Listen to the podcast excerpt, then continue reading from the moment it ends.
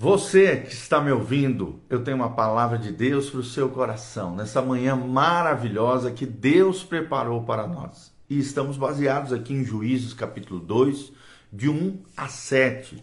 O tema de hoje é compreendendo o padrão das pessoas. Compreendendo o padrão das pessoas, vendo aqui a luz do livro de Juízes, né, um livro lá do Antigo Testamento, logo em seguida o livro de Josué como é que as pessoas funcionam? Como é que Deus trata as pessoas? Como é que se processa o coração humano e as reações humanas dentro da perspectiva bíblica, dentro da perspectiva do coração de Deus? Desde já quero mandar um abraço para a doutora Natália Sossai, a Claudinha, que estão aqui plugados, né, online conosco nessa manhã maravilhosa. Louvado seja o nome do Senhor.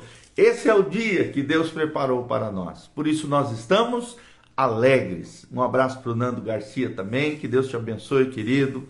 Que a graça e a paz de Jesus venha sobre você nessa manhã maravilhosa que Deus tem preparado. Juízes, então, capítulo 2, de 1 a 7. Vamos aprender aqui à luz da palavra de Deus.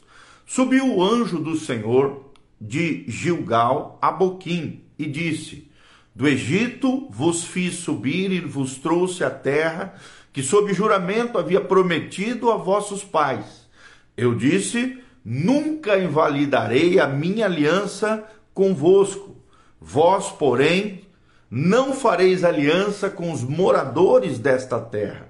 Antes derrubai os seus altares, contudo não obedecestes à minha voz. Que é isso que fizestes? É uma pergunta que Deus faz pelo que também eu disse: não os, eu, não os expulsarei de diante de vós, antes vos serão por adversários, e os seus deuses vos serão laços. Sucedeu que, falando o anjo do Senhor estas palavras a todos os filhos de Israel, levantou o povo a sua voz e chorou. Daí chamaram esse lugar Boquim e sacrificaram ali ao Senhor.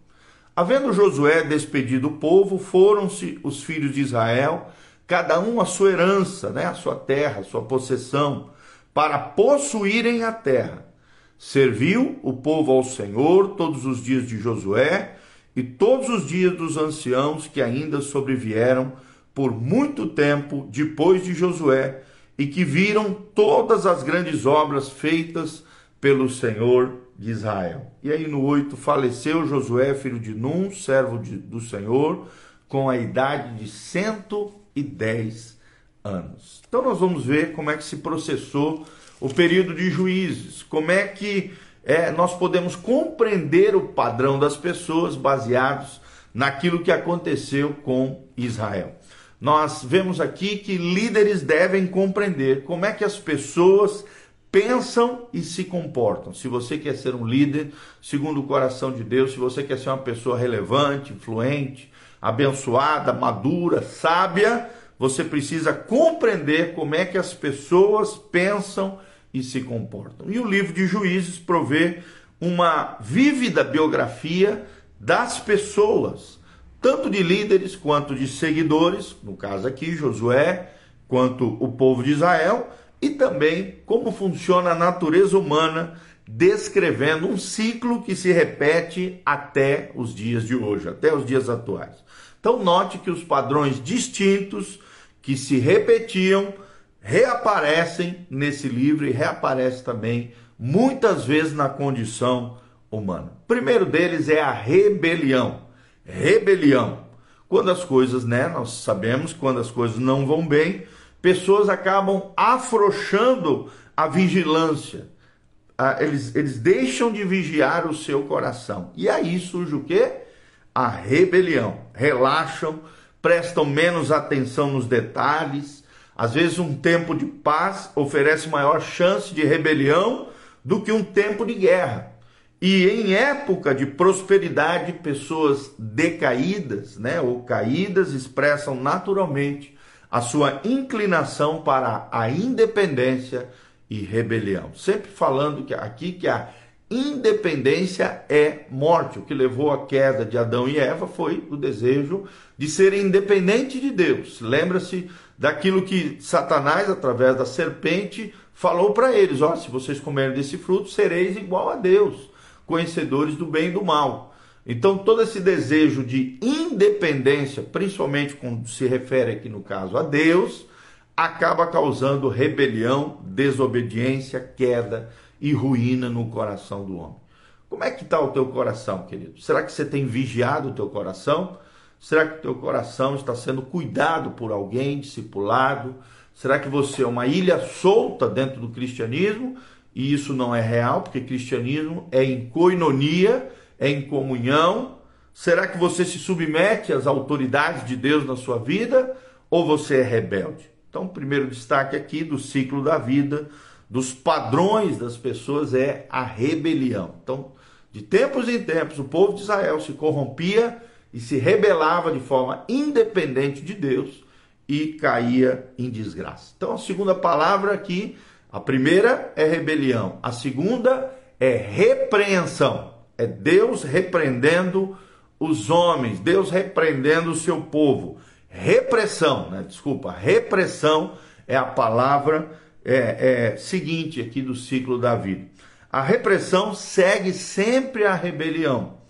Quer Deus envie um inimigo, ou quer que o povo provoque a sua própria miséria. As pessoas suportam necessidades, calamidades, invasão ou até desastre natural. Mas, más decisões na vida resultam em retribuição. A Bíblia nos ensina lá em Gálatas, tudo aquilo que o homem semear, isso também ele se ceifará. Ele colherá, né? ele ceifará. Se semearmos na carne, colheremos corrupção, desgraça, ruína, maldição, uma série de calamidades aqui, necessidades, calamidades, invasão, no caso aqui de Israel, outros povos vinham, outras tribos, outras nações vinham e invadiam a terra de Israel, gerando calamidade, necessidade e desastres, às vezes naturais também acontecem, é, climáticos, atmosféricos, como uma repressão, uma correção, uma espécie de disciplina de Deus ao coração do homem que está se corrompendo, quer viver independente de Deus e se rebela contra Deus. Lembre-se, más decisões na vida resultam em retribuição. É a lei da retribuição. Deus recompensa. Aquilo que o homem semear, isso também ele colherá. Se semearmos na carne, colheremos corrupção. Mas se semearmos no espírito, diz o texto sagrado, colheremos de Deus a vida eterna. Então, o primeiro é a rebelião. O segundo é a repressão. O terceiro do ciclo dos ciclos humanos ou dos padrões, né? Compreendendo o padrão das pessoas é o arrependimento. Fale comigo, arrependimento. Aqui está a grande chave que destrava o mundo espiritual, que abre os céus sobre a nossa vida, que promove purificação e, e, e, e, um novo ciclo, um novo tempo de Deus na vida do seu povo. É o arrependimento. Como assim, pastor? Necessidades extremas, muitas vezes, despertam amplo arrependimento comunitário. Foi o que aqui, aqui aconteceu no trecho que eu li para vocês, quando o anjo do Senhor estava exortando o povo de Israel, né, puxando a orelha deles, eles choraram, eles se quebrantaram na presença do Senhor na terra de Gilgal e Boquim. A Bíblia diz no 4: Sucedeu que, falando o anjo do Senhor, estas palavras a todos os filhos de Israel, levantou o povo a sua voz e chorou. Daí chamaram esse lugar Boquim e sacrificaram ali ao Senhor. Olha que coisa tremenda. Então, a repressão serve como uma espécie de uma chamada divina para o despertamento humano do quebrantamento e do arrependimento. Indivíduos começam a rever o que realmente é importante, purificam os seus corações, as suas motivações e, e de alguma maneira modificam também os seus comportamentos. Comportamentos só são mudados quando o coração é mudado e quebrantado na presença de Deus. Vou repetir: comportamentos só são mudados quando a mente e o coração são quebrantados, humilhados, purificados as motivações diante do Senhor. Organizações também são assim, né? O mundo empresarial é assim também. Muitas vezes organizações reduzem os seus orçamentos, rebaixam e avaliam os seus orgulhos, os seus egos, para que possam sobreviver e sair daquela situação calamitosa que eles se encontram, tá bom? Então, vou repetir: arrependimento é a grande chave dentro do ciclo repetido na vida das pessoas. Primeiro, rebelião. Segundo, repressão. É uma espécie de chicote de Deus na vida das pessoas, correção, disciplina de Deus. Depois disso, numa situação de necessidade extrema, isso acaba despertando um amplo arrependimento, tanto individual como comunitário ou coletivo. E por último, o quarto ciclo aqui que nós vemos no livro de Juízes é a palavra restauração. Restauração. O que é a restauração aqui no livro de Juízes?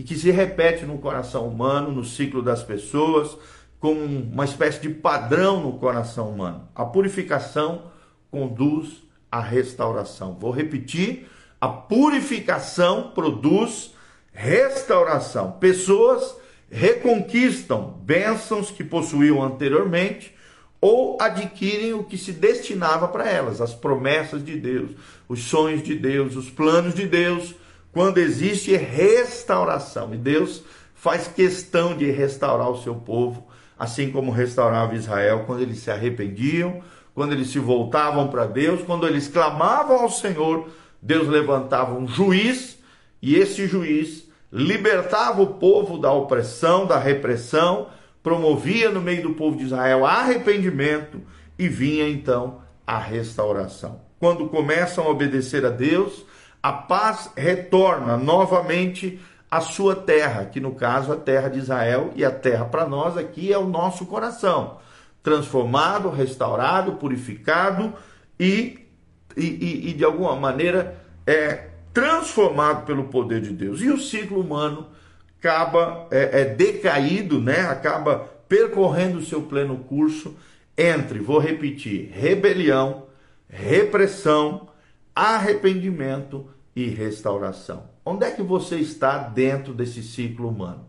Você está na rebelião, você está na repressão, no tratamento de Deus, na disciplina de Deus na sua vida, correção, você está no arrependimento ou você está na restauração desfrutando da terra prometida, das promessas de Deus, das bênçãos de Deus na sua vida.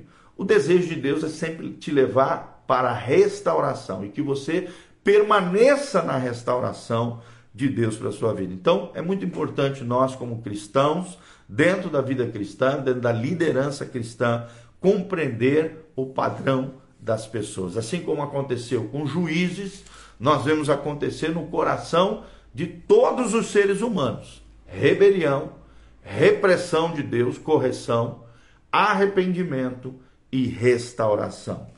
Tomara Deus que você tenha passado por esse ciclo. Tomara Deus que você tenha aprendido lições preciosas de Deus através da palavra de Deus e das correções de Deus na sua vida. Então, entre no prumo de Deus. Saia da vereda errada, do caminho errado entre nos caminhos de vida eterna que Jesus nos oferece. Ele é a porta. O seu caminho é estreito, mas o caminho estreito, difícil, apertado, a Bíblia diz, conduz à salvação, à vida eterna. É ele quem disse: Eu sou o caminho, a verdade e a vida. Ninguém vem ao Pai senão por mim. Então, continue firme e forte na salvação, no caminho, na trilha da vida eterna, a fim de que eu e você, todos nós, possamos usufruir das bênçãos de Deus, das promessas de Deus aqui nessa terra e possamos um dia nos encontrarmos todos juntos lá no céu, no regaço de Deus, no lar celestial, na casa do Pai, na nova Canaã, no lugar maravilhoso que Deus tem preparado para nós. Amém? Quero mandar um abraço para o Ricardo, a Cris Castro, o Otávio Teles, a Gisele Santos, a Laila Tormena, o Marcelo Correia, o Rafael Caprioli, o Rafa, a Lucy Rene de Lima, o Júnior Garcia, a Claudinha, o Nando Garcia e a doutora Natália Sossai. Todos esses nossos amados irmãos estão aqui online conosco. Aperta no aviãozinho, compartilha através do seu store, das suas redes sociais, WhatsApp, Instagram, Facebook, todo esse vídeo Você que chegou agora no final, está disponível aqui no Instagram, no Facebook e no YouTube e também nas mídias e plataformas em áudio. Spotify, Google Podcast e Apple Podcast. Entra lá, siga a gente. Nós temos mais de 2.740 e poucos áudios disponíveis para vocês, devocionais, aulas de teologia, ministrações preciosas para o seu coração, tudo isso, essa biblioteca toda disponível para que você cresça, floresça, amadureça na palavra de Deus. Aqui no link de descrição também tem o endereço da igreja, horário dos cultos, as nossas redes sociais que nós estamos divulgando aqui e também todas as informações para que você possa contribuir conosco. Se levante como um cooperador fiel na obra da pregação do Evangelho.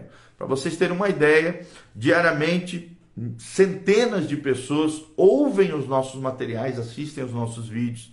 40, 51% das pessoas que nos ouvem em áudio moram fora do país, nos Estados Unidos. No total dá mais de 57%.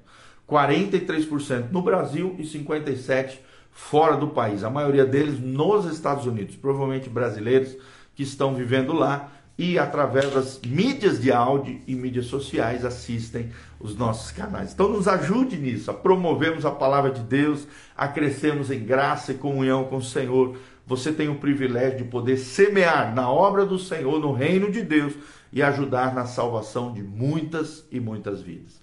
Por isso se arrependa, querido.